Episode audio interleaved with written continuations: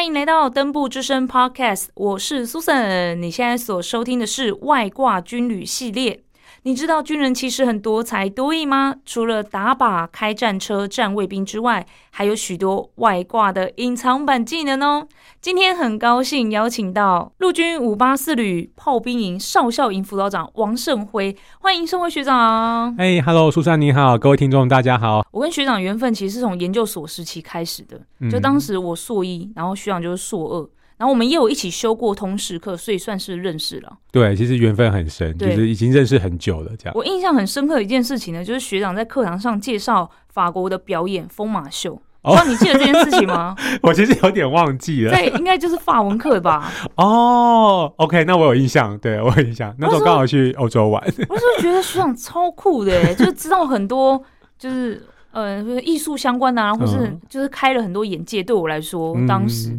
对，所以。我今天觉得学长来跟我们分享的也是一个非常非常有意思、很特别的才艺了，就是气球布置。好，其实我之前知道学长有去国外参加比赛考证照，然后就觉得哇，怎么会这么厉害？就是这个是一般人会想到的去去接触的领域吗？当时学长是怎么接触到的呢？对，其实气球布置，我觉得呃，我我一开始是因为我在那个就是跟苏生是研究所同学，然后研究所毕业之后，我就回到。呃，南部的陆军单位服务，然后那时候我是担任政战官，那我的工作很多就是要负责做一些活动的企划，然后还有活动的场部，然后因为南部的陆军单位就是可能经费相对不是那么充裕，这可以直接这样讲吗？对，希望经费多充裕一点。然后就是有一次做活动布置的时候，发现哇，我钱真的太少了，然后又。然后做东西都很像，因为每一次我们以前最爱做就是那种帆布输出，因为在以前还有义务役阿兵哥，就是我们很多很厉害的那个美工专场人员，然后他们是就是把图套一套，然后我们就给厂商，然后输出要挂上去这样。那我觉得就是都一样，就是做久就觉得很无聊。然后那次我们经费也刚好不太够，连输出都没有办法。对，连输，因为那面墙的那我们那时候布置场地蛮大片的，然后就是连输出都不太够，然后我就打电话。给其他单位的学长就是请教一下，因为那时候我经验还没有很丰富。嗯，然后因为我们那一场活动是那个国防部的活动，然后是年度的第三场次，我就打电话回去问第一场次跟第二场说：“哎，学弟们当时怎么弄？有没有一些建议可以给我们分享一下、指教一下？”然后他有一个学长他就很热情，就说：“啊，我跟你讲，我做了气球布置，然后我用那个小美人，哎，海洋世界主题上面是蓝色的，还有海星什么什么什么什么什么这样。”我觉得哇，听起来好丰富。然后那个时候很早，那个。时候大概是民国一百呃一百零二还一百零三年而已，对，就大概距今快十年前了，对，然后。我就觉得哇，好有趣，原来还可以这样做布置。因为我我那时候等于在部队，几乎没有看过这个类型的东西。嗯然后我就比较想这个经费的问题吧。对。要能做一个海洋世界，的经费应该很多。对，我就问徐说：“徐这很贵吧？”嗯。他说：“哦，没有，这个是我自己的个人兴趣，所以他说我自己去买材料，然后弄一弄，其实也还好，不会太贵。”我说：“哦，原来可以这样。”对，然后就开始开启了我往这个路线走下去的一个那个契机。嗯，对啊，当时我觉得当也是运气蛮好，就遇到当时的一位组长，我们是吴兆阳组长，那他现在已经退伍了。嗯，然后他当时也是心脏很大颗，然后容忍我，就是 在大家都不是很有概念的状况之下，又让我用气球去做很多活动的布置。嗯，因为也不知道做得成或做不成这样子。嗯嗯，所以说一开始是这样接触到气球布置，然后等于是刚好职务上有很多活动的需求会使用到，那那时候等于是用了很多公费来。练习自己的气球技术，这样谢谢当时的长官们。所以当时那个活动就是第一场问了学长之后，就开始做气球了吗？对，就开始真的去买了。我就真的买，但那时候就是很，就是现在回头看，就单纯就是一个非常非常简单，就是做的一些很简单的东西，比如说示范气球花，然后用一个小小的球柱啊，然后其实也不太会弄，因为一开始。呃，刚好我当时的单位没有人会，然后连义务役阿兵哥都没有，因为那个学长说他会，是因为他遇到有个义务役阿兵哥，他刚好会，然后就慢慢的学了一点点这样子。对，然后那时候是刚好都没有，所以那时候等于是自己上网看一些简单的教学，但就真的是非常非常阳春。嗯嗯，狗狗之类的，是不是腊肠犬？哦，对，好像这时候就最最基本基本的那个。对，最基本腊肠犬，但那时候就要做一个分野，就是其实我觉得在气球布置回到产业面向，它分成两大块，嗯。就是一块就是刚刚苏生你说的，就是做狗狗啊，嗯。或者是我们平常可能去信义区逛那个香体大道，嗯看到有那个街头艺人。对，在折，譬如说《鬼灭之刃》或者是折小叮当、这种嗯折造型的，我觉得它是一个路线，就是它是用长条气球折一些很精致，然后呃有吸引力、吸睛的东西，嗯。这个是一种路线。那另外一个路线是比较是做场地布置，就是譬如说我们现在在这个录音室，嗯然后我们如何在两个小时之内快速让这边的空间就是焕然一新，然后变成一个很比如说温馨的庆生会场合。嗯。对啊，那个就比较不是说我折两只贵宾狗放在桌上就会变化，它就需要一个比较大型的空间布置的感嗯觉。那我比较擅长的反而是后面这一块，但是一般哦。人在入门气球比较是做前面这一块。嗯，对，那气球布置跟嗯一般的布置有什么不一样？我刚才听起来说，比如说我们现在这个录音间，对要把它弄成庆生，那你一嗯开始会想到是要做什么？对，其实如果是布置的话，我们就会变成一个空间感，就是嗯譬如说，哦，我既然这个空间，我会先思考几个部分，就是我要先把空间拆解。我们这个空间是三维空间，我就会思考说，哦，那我们地面上可以做什么布置？哦，那我们墙面上这种立面嗯可以做什么布置？那我们第三个第三个维度就是天花板可以做什么布置？我就把它拆成三块来看。嗯然后第二个就是会拆，就是哦，假设这个是一个就是唱会场合，那我就会设想说，哦，我们会有长官进来，那长官动线是在哪里？嗯然后一定会有就是其他一起参与参会的人员嘛，那他们需要知道说这边是一个活动场地，嗯。那我门口是不是也要做一些东西，让大家知道这里跟其他录音室不一样？哦，就自然而然会过来这一边。嗯。对，所以我至少会处理的是入口处，然后长官动线处，那以及如果是一个比如说参会场地，它一定会有个切蛋糕啊，或一个主舞台的地方，那主舞台在哪个位置？那主舞台就要布置，所以就变成我把空间拆成就是地面、立面跟天花板三个部分，然后再把整个场地拆成入口处、长官动线跟主舞台，就变成三层商的空间，然后去思考哦，这九个点我要怎么做布置，然后把它组合在一起。对，所以它会跟就是所谓的造型气球的那个艺人那个部分是两个不同的领域。嗯对，然后他用的气球的呃材质还有那个样式也都不太一样。哦，对例如说如果要做花的话，嗯又是另外一种。然后如果说做，诶我现在脑中也想不起来，对，就是一般气球，哦，它因为它好像就是就融入在这个空间当中，对，它会直接融入。应该说，我们会让这个场地的呃氛围焕然一新，就是哦哇，这完全今天完全不一样，然后又可以迅速的，就是呃恢复成原本的样子。哦对，因为气球机刺破什么超级快的。对啊，对啊，对啊，对，然后又可以满足部队长官需求，就很喜欢预检之后改东改西。哦，我这个要移一下位置，哦，这边要移去那边，哦，这边太少，这边多一点，这样子。对，它这个也是方便移动的部分。哎、很方便呢。对，其实就是后来会觉得它还蛮适合部队的啦，嗯就是真的做一做，然后哎，就是比一比，说哎，对它其实那种弹性的部分其实很适合部队。嗯所以你就是真的是自己上网看，然后嗯看怎么去做做这些，因为上网教学也会教学到布置嗯场景的部分嘛。哦，那其实不太会，一般上网教学大部分就是呃，顶多是教你，比如说气球花或气球柱这种比较、嗯嗯呃，我们认为是基础入门版，但是这个其实就符合基层部队一般所需的。嗯，嗯然后嗯或者是大部分都是教你是做我们刚刚说另外一个领域，就是造型气球，对然后帮我教你怎么折，比如说哦，有个人是专门教你折公主系列，就是嗯用三条气球做出就是十二种公主这样子。哇，这么强，对对对，可以，嗯像 Elsa 之前超红的这样子，嗯用三条，对，用三条，对，它其实就是它就是一个技法。对，嗯。就是就是学过一套之后，就是完全套用过去。嗯，对，然后所以说布置这一块其实比较难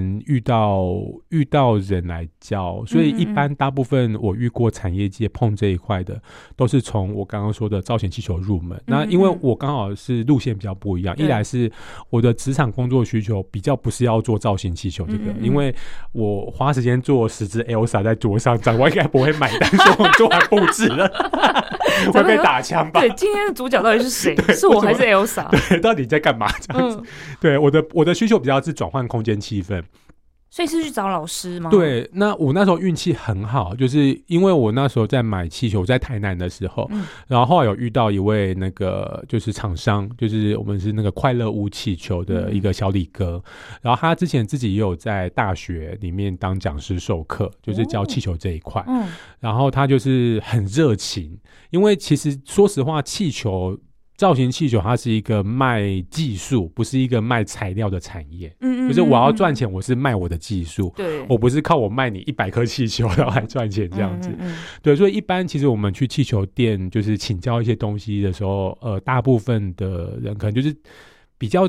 粗浅的跟你讲一个大概，但是一些比较核心的一些关键点，就是你真的在做，你会说，哎、这边怎么会这个样子，好怪哦，嗯或哎、这边我怎么弄好，我没有办法把它架设起来，因为包含如何布置在场地上，就是我做好，我怎么把它吊挂起来，嗯或者怎么弄在墙壁上，那都是另外一门技术。嗯然后那些一般人不太会讲，因为那就是、就是讲破了就不值钱的技术嘛。对对对，对，然后我那时候是运气很好，遇到那个小李哥，他就是非常的热情，然后就是很热心的跟我说：“哎，我觉得你这样弄好像也不太适合，哎，还是我们可以，我建议你可以这样试试看。因为有我之前还会，比如说我要做那个中秋节布置，我就嗯超卡关，我说我只会做柱子跟花，我要怎么做出中秋节的气氛？对，然后想了一整个礼拜，然后后来还拿着我的想好的图拿去请教小李哥，哎，小李哥，我觉得这样弄可以吗？嗯对，然后那其实很花时间，因为他等一下要一个一个跟我讨论，然后一个一个跟我讲说，哎、他觉得可以哪边可以再改善，然后可以用什么东西，然后那个东西我还会不会做，我也不知道。嗯嗯然后他说、你不会，我可以教你弄这样子，嗯就是遇到一个大好人。然后后来就是我自己在他的这样口头的。指导之下，有一些比较基础的技术之后，他就有一次跟我聊说：“哎、你在部队做这些活动场，那你有没有兴趣就看一下业界真的布置场是怎么样？”嗯。他说：“如果你有兴趣的，他说如果我有兴趣的话，就是他我周末放假的话，可以去他那边，然后他就可以带我去看看，因为他们其实 case 很多嘛，然后就会、嗯我就可以看到实际上的这个婚宴场地啊，哦。或者是呃最大宗就是那种毕业典礼啊，嗯或者是最特别复杂就是那种尾牙场，因为它都有主题性的。他说就可以带我去看看这些场，然后他们从头到尾布置整个流程是怎么做，嗯。然后从画设计图到制作，然后到成品到交接，就是我会知道整个流程，然后以及怎么设计。嗯。我说是哇，我当然超想就是知道这一块啊，因为等于我在部队那时候在部队做最大的问题就是我不太有人可以请教，嗯就不像说以前做帆布输出，其实长官都可以指导嘛，说哎、对你上次这个做过，可能要换一个形式，或者你要设计一个文宣主题，哎、长官都还有指导空间，说你要怎么弄。气球完全没有、哎、嗯就是长官也无从指导起，就是完全任我发挥。对对，然后我会自己知道，就是我真的是只会这一些，所以每次做会有一点像，所以我那那时候就我是强迫我自己，就是我每一场活动我一定要比前一场至少多一个新的东西，就是我现在会了求助，会了花，下一场我可能我需要会球团，然后在下一场我可能要会做云，然后在下一场我可能就说哦我要开始学习做那个人偶，然然后在下一场我就说哦我要怎么把星星也放进去，就是我一场让自己多学会一个东西。嗯对，然后就会慢慢慢慢的进步。然后，但我就帮助最大就是真的去看过业界，就是实际上场部是怎么做，对那一块就是学习到最多的。对，所以我觉得嗯运气真的很好啊，遇到好人，遇到贵人了，对，遇。到超级贵人，对所，以学长自己在发想说，哦，我接下来有一个新的部队的活动，嗯你会自己去摸索怎么去折那个气球，还是说它其实真的是有一个一套技术在的？嗯应该是。应该是分前期跟后期现在两个阶段，就是我刚刚说，像一开始跟小李哥碰学的那个部分，以及就是当时长官心脏很大跟那个部分，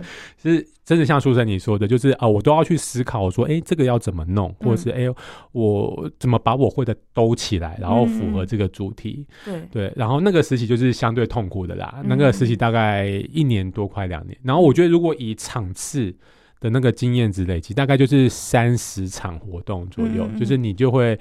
我觉得就会累积到一个基本盘。嗯嗯，你就会比较有办法独立作业，不会那么慌，就是要可以设计出一个主题。嗯，然后到后期，就是到我现在这个样子，就是其实就不太需要这一些，就是我会自己发展出一套我觉得适合我的工作场域的做法。嗯然后就是因为后来其实很多单位找我去就是授课，然后去嗯推广这一块，然后也让更多人学会嘛。因为不能都只找我会忙不过来，要培养出很多种子。对，所以后来有一套 SOP 就是设计出来说，哎，这一套其实非常适合部队来使用，就是技术层面超低，一颗星等级而已，没有到五颗星，就超级好入门上手。但做出来的成品就是很大，就是符合部队说，哎，我这边要转换一个空间，对，然后难度就是很好上，就是大，因为大部分我遇到的。部队的成员几乎都没有碰过气球布置，嗯。对，所以就需要弄出一套呃，就是初学者就可以快速上手的一个 SOP 做法，然后让大家快速的有一个成就感之后，才有可能去学一些比较复杂的技术。对对，所以后来三秒折一枝花，对对对对，或者是哎，就是我们只花两个小时做出一大片气球枪，说哇，好屌，我好厉害之类的。要有成就感，对，所以大概是分成两个部分，嗯，所以学长到目前为止已经到陆海空军各个不同单位制作了超过三百场的活动，是怎么让其他单位发现你这项才能的呢？我觉得最关键的一场活动是陆军联合婚礼，嗯，对，因为其实一开始在做气球，应该说一开始在部队做气球布置。我觉得有两个很大的卡关，哎，三个很大的卡关点。第一个是，就是没有人可以交流，就是我不知道，就是因为你东西一定要互相交流才会一直进步嘛，然后才越来越多元嘛。就是我没有，我找不到人可以问，除了一开始跟我分享说，哦，那海洋世界那个学长，可他远在澎湖啊，我 原来他在澎湖，对，超远，太远了，对，所以很难，真的是面对面交流。对，所以第一个是我找不到太多人可以交流，没有一个团队。对，然后第二个是。最大的问题就是长官们没有画面，就是因为我觉得部队还是相对呃稳固跟保守。嗯嗯。那要做任何东西，都会希望是我长官脑海中的话，我知道他会变怎么样子，然后我有机会去知道，我不会让他超乎我的想象之外。嗯但是气球布置在部队的活动，我觉得在当年就是一百零和一百零三年那个时候是。长官们没有画面，长官们对于气球布置的想象就是两个地方，一个是园游会，就是然后我们去国小参加园游会看到那个园游会气球，那或者是我去参加婚礼看到的婚礼气球，对，他。在接到部队这边，哎，好好怪哦！哎，婚礼的气球拉来部队的活动适合吗？或是园游会的气球拉来部队活动适合吗？就是这是所长官，就是当时所长官最大的疑问，说这个适合吗？嗯嗯，对，所以这是我觉得最卡的，当时最卡的两个部分，没有人跟呃长官充满了疑问，那充满了疑问就会很恐怖，就是他会要求你画出很细致的示意图，然后说，哎，然后要。很多次的遇见，就是 哎，这个这样 OK 吗？因为他们会很担心，嗯，对，所以我觉得我是运气蛮好，就遇到当时那个组长，他比较心脏大颗，让我在弄这些，然后就是长官的一些疑问，他都会去把它挡掉，就说哦，那个 OK 啦，我看过的 OK，但其实都没有，因为我也画不出来。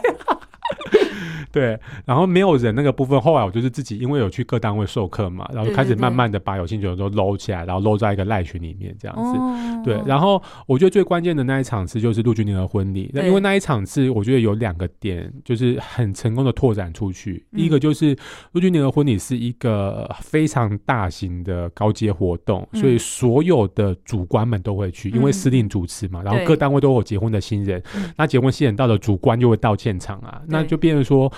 主官们会在活动现场看到非常多的气球布置，嗯，然后就会比较有画面，说哦，原来气球布置可以是这个样子进到部队的活动中，嗯，这是第一个。然后第二个是陆军年的婚礼，它场地非常的大，嗯，对，不像以前我在南部可能就是用一个礼堂或者是一个中山室或一个小餐厅这样，它是。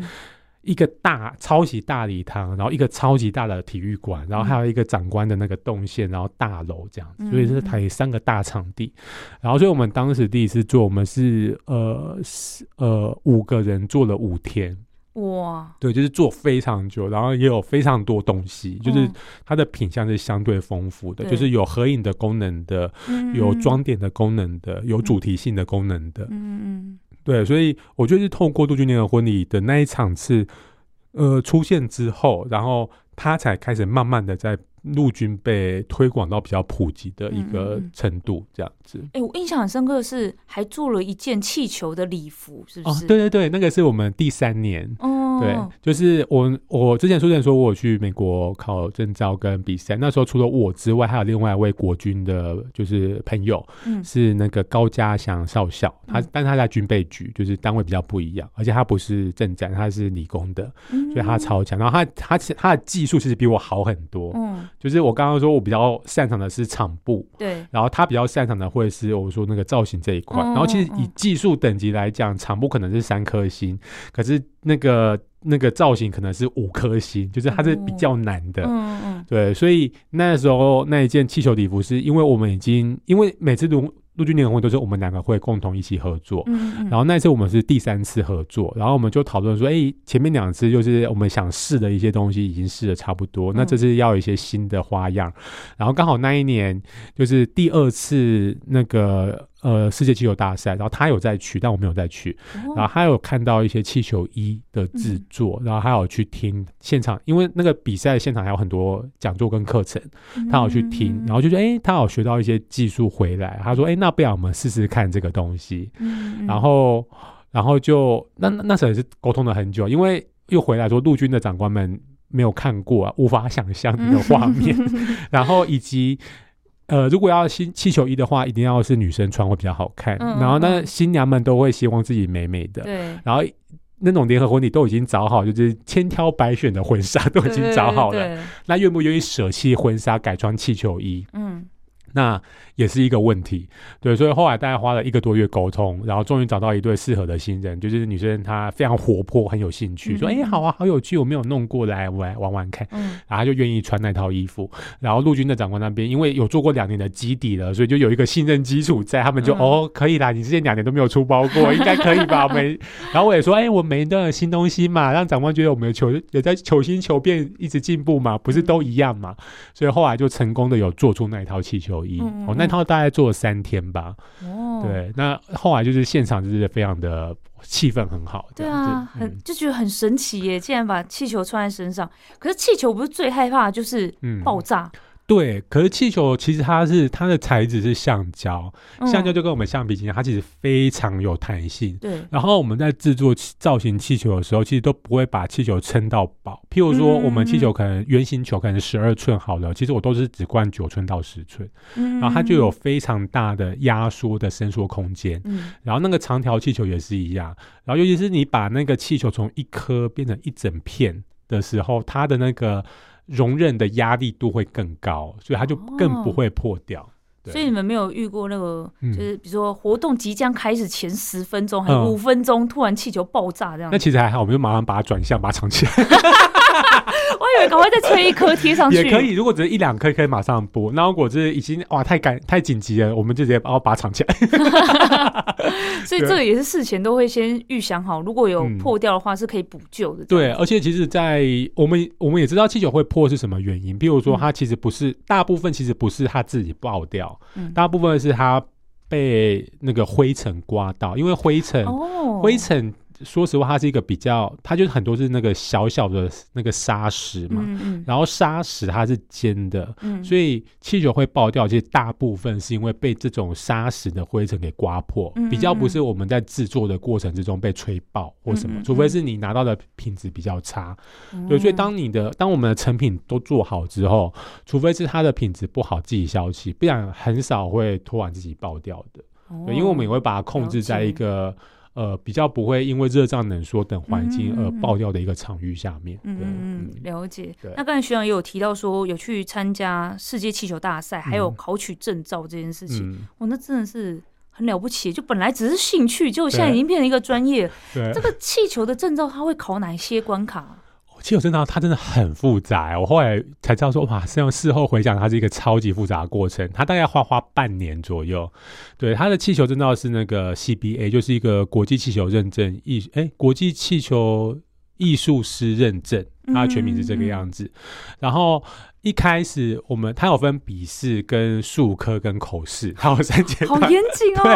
然后他的笔最开始是笔试，就是他我们要先上网登记成为他的考场会员，然后他就会给我们就是授课影片。嗯因为这个证照在国外的概念就是他希望取得这个证照的人，就是对气球产业是有基础概念的，然后你拿到证照表示你应该有能力自己开一间气球店。开始成为厂商去服务别人，所以他的证照内容是希望你对于方方面面都有一个基础了解。嗯好，所以他会先给你三段影片，就是很长的课程内容，就是教你一些基础的哦，什么配色啊，什么冷冷色配暖色啊，哦或者是你的气球要多大颗才能飘得起来呀、然后因为尺寸不同，氦气的量要不一样啊，或者说你要做一个气球的那个呃拱门，嗯应该会需要多长的杆子啊，然后这这么长的杆子会有几颗气球组成，这一些就是很具体技术面的东西。嗯嗯嗯，对，然后看完这三个影片之后就，你就可以跟他说：“哎、我想要申请考试。”他就会开放线上的那个测验题库给你，嗯那你就可以线上点选，就是他都是选择题，就是他问你就直接回答这样子。嗯嗯然后，因为他有三段影片嘛，所以他要考三科。然后每一科就是一个礼拜只能考一科，然后你要还要你先确认你这一科考完也过了之后，才会开放下一科再考，然后第二科也考过之后再开放第三科考，所以那时候就要花三个礼拜了。嗯，对，然后那时候因为呃台湾那一年刚好有五个人想要去考这个东西，所以后来我们就自己组一个小考生团，哦，然后自己去整理影片的重点摘要这样子。嗯，对，但其实这一边可以就是有一点偷吃步的作弊，因为它是线上测验嘛，所以其实你可以在答题的时候赶快就是找答案这样子。对，因为它有一个答题时间限制，但那个时间限制也没有真的很紧迫，嗯就是你都有时间可以开始找答案。还是你们五个人就干脆去，比如说去网咖坐在一排我们在我们在不同县市啊，那时候、哦就是台湾各地。那题什么，对然后这样，哎、可能每个人题目不一样哦，它是随机选题的，它不是一出来就是一样的题目这样子原。来如此，对，然后就这边是第一阶段，就是嗯我要先报名，然后他给我一个收那个教学影片，然后看完之后就完成了就是线上测验，这是第一阶段。嗯然后线上测验考试都过，他就觉得说哦，你应该有基础的概念了。那接下来呢，他需要确认你是真的会做气球，而不是只是。说的一一嘴好气球这样子，所以第二阶段他要你把你的制作成品照片传给他看，嗯嗯，对，还有我记得那好像要传三个照片吧，就是任意的都可以。所以我那时候传拱门啊，跟花，跟我那时候做一个人偶这样子，然后传给他们审认，他们说哦，那你应该也是会做气球的，因为你可以交出自己的作品。但这边还是可以作弊啦，就是，你直接教我就上网别人的搜寻怎么办？就是或你或者你就是找朋友帮你弄一个，然后拍过啊去。所以这边这两个都还可以作弊。好，嗯那这第二个，如果他也审认过了，因为这边也有人也有评审就说，哎、其实你技术就还不到，所以你可能还要再练习。那这边就审认不过。嗯嗯嗯嗯然后第二阶段那个过了之后呢，第三阶段就是恭喜你获得了报考的资格。然后报考资格呢，他就要你现场提交，就是你要你要做的设计，因为他在现场的考试数科的部分是，他会给你，我记得是呃四个成品，嗯，然后给你材料，嗯你要直接复制出这四个成品。哦，对，然后另外他要你做你的自己的设计品。嗯那这个设计品就是你要先提交设计图给他们，然后跟他申请这个设计品的气球材料，然后他会现场准备给你。嗯，嗯对嗯然后，所以第三个阶段就是我要画出我的设计图，嗯他会指定一个主题，譬如说我们那一年的主题是那个 Mardi Gras，就是南美洲的那个三色嘉年华，就是紫色、绿色，就是一个一个小丑面具的嘉年华。那我们要以那个主题来设计我们的设计图。对，那但是要做什么都可以，你可以做成一个礼物外送的东西，可以做成一个人偶，可以做成一个就是柱体的东西，都可以。但是你要做，你要画出来，嗯，嗯然后设计图提交给他们审认，他们也 OK 通关，就是表示你报名成功。嗯，就现在就表示你现在正式可以参加证照考试喽，太棒了！哇，前置也太长了，前置很长？对，然后这一些就是所谓的到活动会场之前要完成的所有项目，嗯嗯然后到考试现场就是有两个部分，一个就是术科，跟第二个就是口试。嗯，术科就是我刚刚说的，他现场会做三，我有点忘记三个还是四个成品。我们那时候就是做球柱，嗯然后还有一个呃空飘的礼物盒组，嗯然后还有一个好像是娃娃之类的东西，嗯然后他就给你一样完全一样的材料和数量，然后你就是要自己去摸索说，哎，这个是怎么组成的？然后我就把它拆解完，然后之后再自己复制出一个。然后那时候求助比较复杂，是我们一般柱子中间是会有根杆子的，然后它的做法是不用杆子的求助，就是我要用线去把它绕起来。对，是另外一种技术和方法这样子。然后以及当时自己提交的设计图，然后就是材料包也会给你，就是要在呃，我记得好像是考。我的印象好像是考四个小时，你要在四个小时之内完成这些所有的东西，然后同时在这是四个小时之内，你要再去应付口试。嗯，对，就是你可能做到一半会突然通知你说，哎，等下十分钟之后换你口试，然后就要被叫去旁边，然后就开始问所有当时你在那个网络线上回答的那一些东西。所以当时如果你是偷吃布的话，你在想口试就会很惨，就会答不讲不出来，就是你就讲不出，因为他问的其实真的是有点专业，就是哎，你那个配色应该怎么弄会比较好，或者哎，我现在要，比如说我现在这个，因为他们还要去算说哦，我比如说我要用这杯咖啡，那我希望让它是微微的浮起来的感觉，那我应该用多少多大的氦气的气球，就是让它那个浮力才够拉拉起来，对，你就要全部都讲得出来，嗯嗯嗯，对，然后那个口试好像要七十分吧。对，然后现场比赛好像也要七十分，然后就是都要过才行。然后其实你在现场做，其实你已经很紧张，因为说啊，我还要拆解复制，然后我还要做我自己设计的，然后又是，然后大部分我觉得来考都比较不是熟，比较不是老手，都是比较刚入门到中阶这样，所以都会有。会需要花比较多时间，然后我还要去应付那个口试，我不知道他问我什么，又很紧张，然后我要复习什么，好像没办法复习了，怎么办呢？这样，所以现场就是对我来讲是非常非常紧张的一个状况。竟然同步进行，哎，对，因为在四个小时内，啊，口试大概半小时左右，然后那一场就是全世界所有的气球，就是气球气球人都在里面比，所以我们那一场就是我记得一百六十多位来。报名考证照的那个世界各国的人，嗯，对，然后因为他口他的那个口试本来说还要用英文，我就哇塞太紧张，怎么办的？英文怎么办呢？然后后来他们有帮我们安排，因为后来那一那那一场就是比较多讲华语的考生，所以他有安排到一位新加坡的那个就是呃事务委员，可以用中文来跟我们做口试。我说哇，真的是赚到，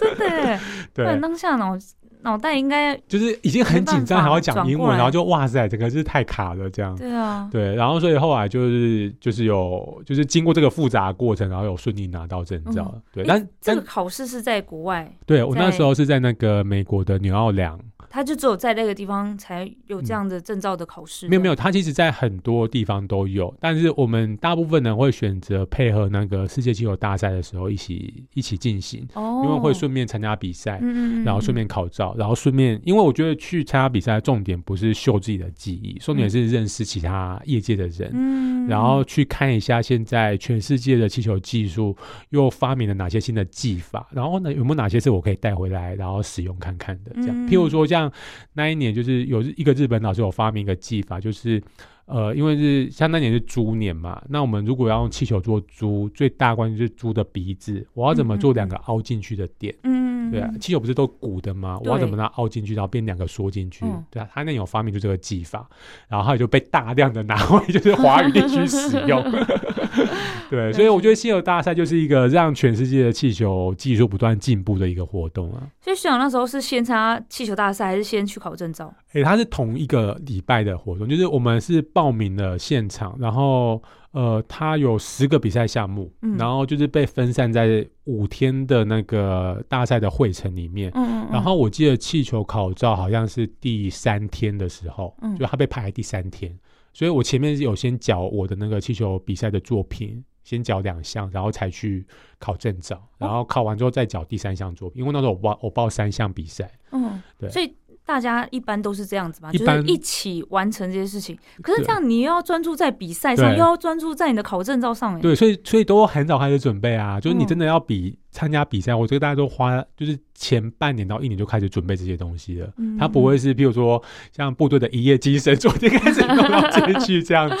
对，他是花很多时间弄。然后，而且有些比赛项目是有些是可以先准备好一些辅助工具的。哦，例如什么样子？譬如说，呃，有些譬如说。有个技术是做气球花，但那个气球花指的是我们用那个像那个花艺的铁丝去拉钩边，然后把气球笔撑进去，然后让那个铁丝把气球笔撑开，变成平的花瓣，而不是像一般气球鼓起来的感觉，那是一种技法。然后。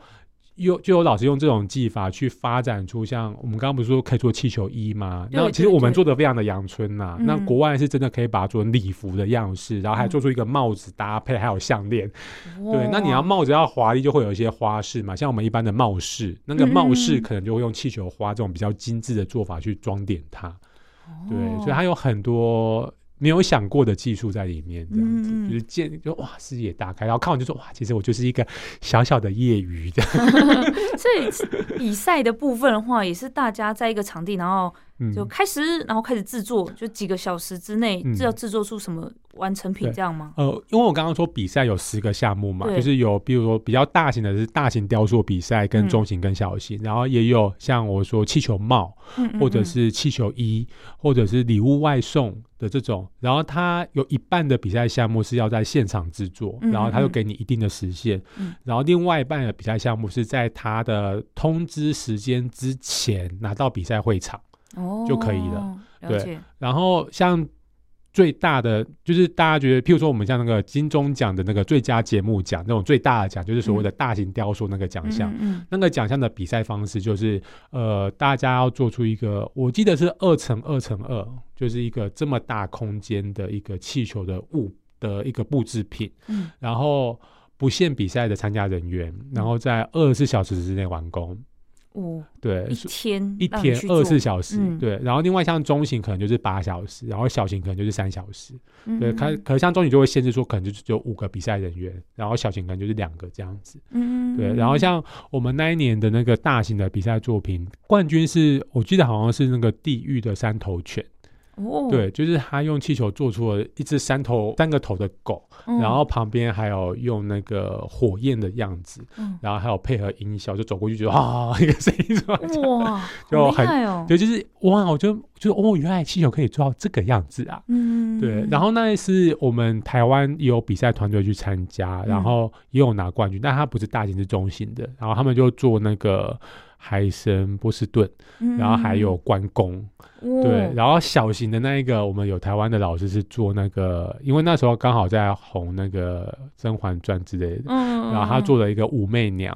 然后那个像海神波士顿很厉害的部分，他是做出那种用气球做出那个海水奔腾这样波浪，然后那个。波浪的颜色还是一个渐层，它不是单纯的蓝，它是从透明到白，然后到蓝，然后还要撒一点银粉在里面，它做出那种感觉，就是厉害哦。它等于是海神是下半身是马，上半身是人嘛，然后还要拿一个三叉戟，然后就等于是一个人加马的前半身，然后从波浪里面冲出来的感觉。嗯，对。然后关公就是。要做出那个他的二头肌很大，然后他那个青龙偃月刀这样子，然后那个武媚娘的部分就是要做出那个唐朝的服饰，如何做出爆乳的那个汉服装，然后可是你想说这用气球做爆乳很难哦，就是你怎么让它中间凹进去，然后怎么让它有点就那种快要满出来的感觉，那也是一个新的技术。嗯，对，所以就是那些老师们就是每年都发明这些新的东西。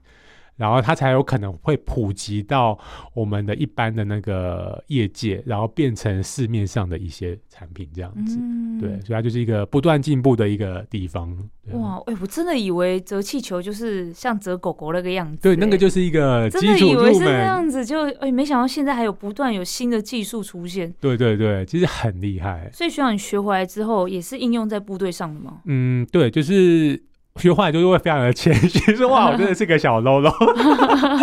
对，然后就是会知道你其实应该可以做到什么程度，就是应该说去了之后眼界会变高，你就不会很容易被大家说哦你好厉害，或你怎么样给那个轻易的迷惑住。说没有，其实我真的很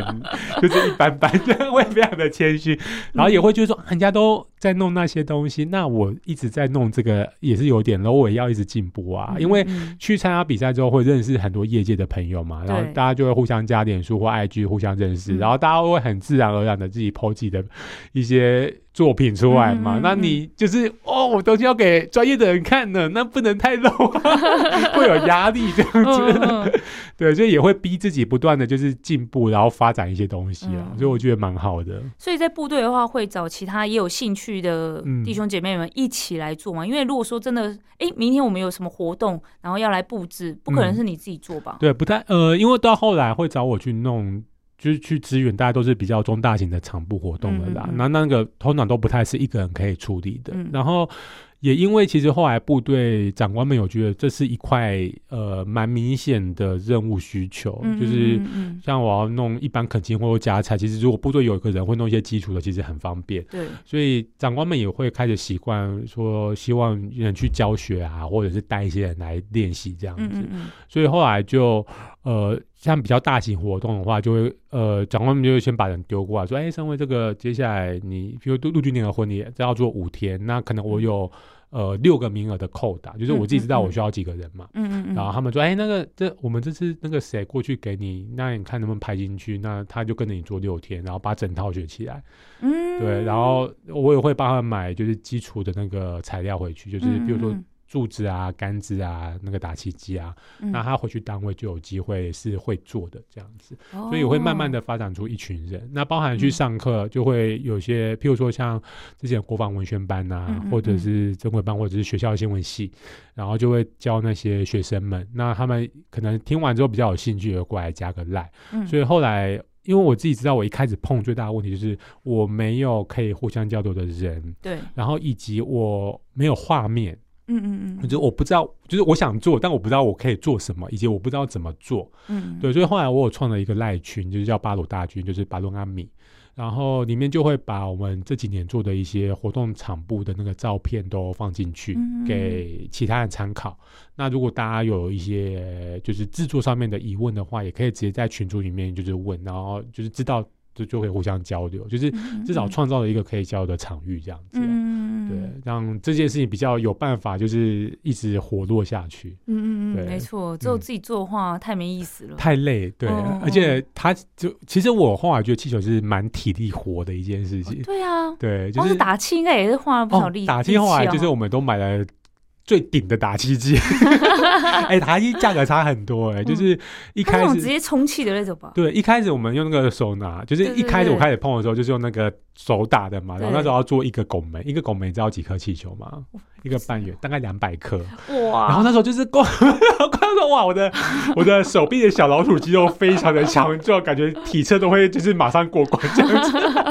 都都不用去练俯卧撑，这样弄弄就体测都很好了这样。真的。所以后来就开始就是这样弄，就是手动打气机，就是哎手手那个手手的打气筒就要不够了，然后开始买自动打气机。嗯。然后自动打气机，因为它不能气体量固定。就变说，我每次灌出来气球大小会不一样。那如果我要组合什么东西，其实不方便，所以还要搭配另外一个量球器。那这样其实组合起来做做的时间会被拉长，可能我灌气花三秒，量球花两秒，然后再绑再花五秒，所以我做一组球要花十秒钟。那可能我这一个场部需要八百颗球，那还好。但如果我这个场部需要五千颗球。这个时间就会太久，嗯，所以后来我们就继续买到更顶，就是那个气体可以固定的这样子，但那个价格就落差很大，因为可能打一支打气筒就是一百一百到一百五十块嘛，然后那种一般的打气机可能就是八百到两千块嘛，啊，你买到顶规的打气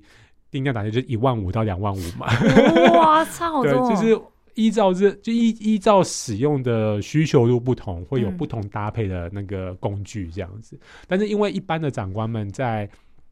所以说哦，你去帮忙做一下气球布置，他们不会想到后面这些辅助工具，他们只会想说哦，我气球买回来上去。嗯嗯。那我想说，那气球怎么灌？或者你的气球就是灌好了之后，你怎么把它弄到墙壁上？怎么挂在天花板上面？它就有相对应的辅助工具啊。那一块是就是可能更少人知道。嗯嗯，所以就会透过像去各各个单位做讲座或者教学的时候，就是完整介绍一大块，就是气球的辅助工具家族系列，一个是气球的本体系列，嗯对，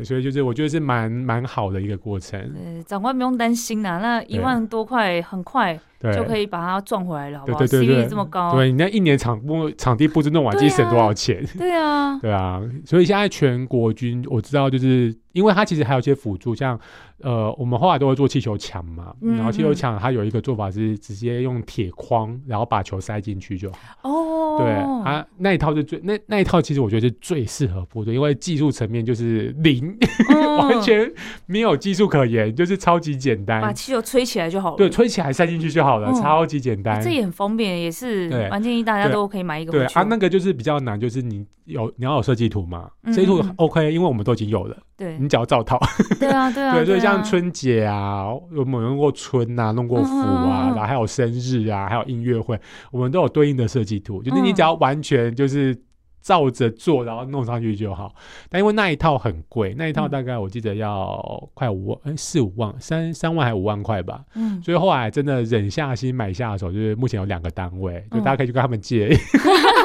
一个是那个武士良女，就是我之前带的那一个，嗯。就是那时候整套买好，后来就是要离职的时候，就是整套就是移交给那个单位。嗯，然后另外一个是那个台工台中的成功岭，嗯，对，有目前全国军他们有最完整的两套设备，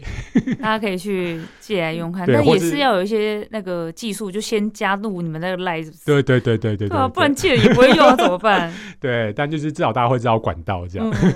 今天很开心邀请到盛辉学长来到我们的热门演播室，跟我们分享这个气球布置的部分。如果大家之后去参加我们的一些活动，国军的一些活动，说不定都会看到那些很精致的气球布置了。哦，对，因为今年的联合婚礼，我们还是会去支援帮忙这样子。嗯对，我觉得蛮有。趣。然后像之前我们有用过那个呃黑鹰直升机的成军典礼啊，嗯或者是那种海军的那种潜艇部队的队亲啊，所以也让我透过气球去走了很多。哇，原来这些单位是这样，因为我原本的身份可能也没有办法看到这么多元的国军的单位和武器装备，所以我觉得对我来讲也是一个很棒的一个收获。这样，相信这些经验对于学长来说，就是一些呃更多气球布置的发想，可以更了解很多怎么样让气球的布置越多元化，也有更多的创意在里头。那对于我们部队来说，也是很大很大的帮助。再次感谢盛辉学长。谢谢苏生，谢谢各位听众，感谢各位收听今天的登部之声外挂军旅系列节目，赶快到 Apple Podcast、Spotify、KKBox 五星好评订阅登部之声，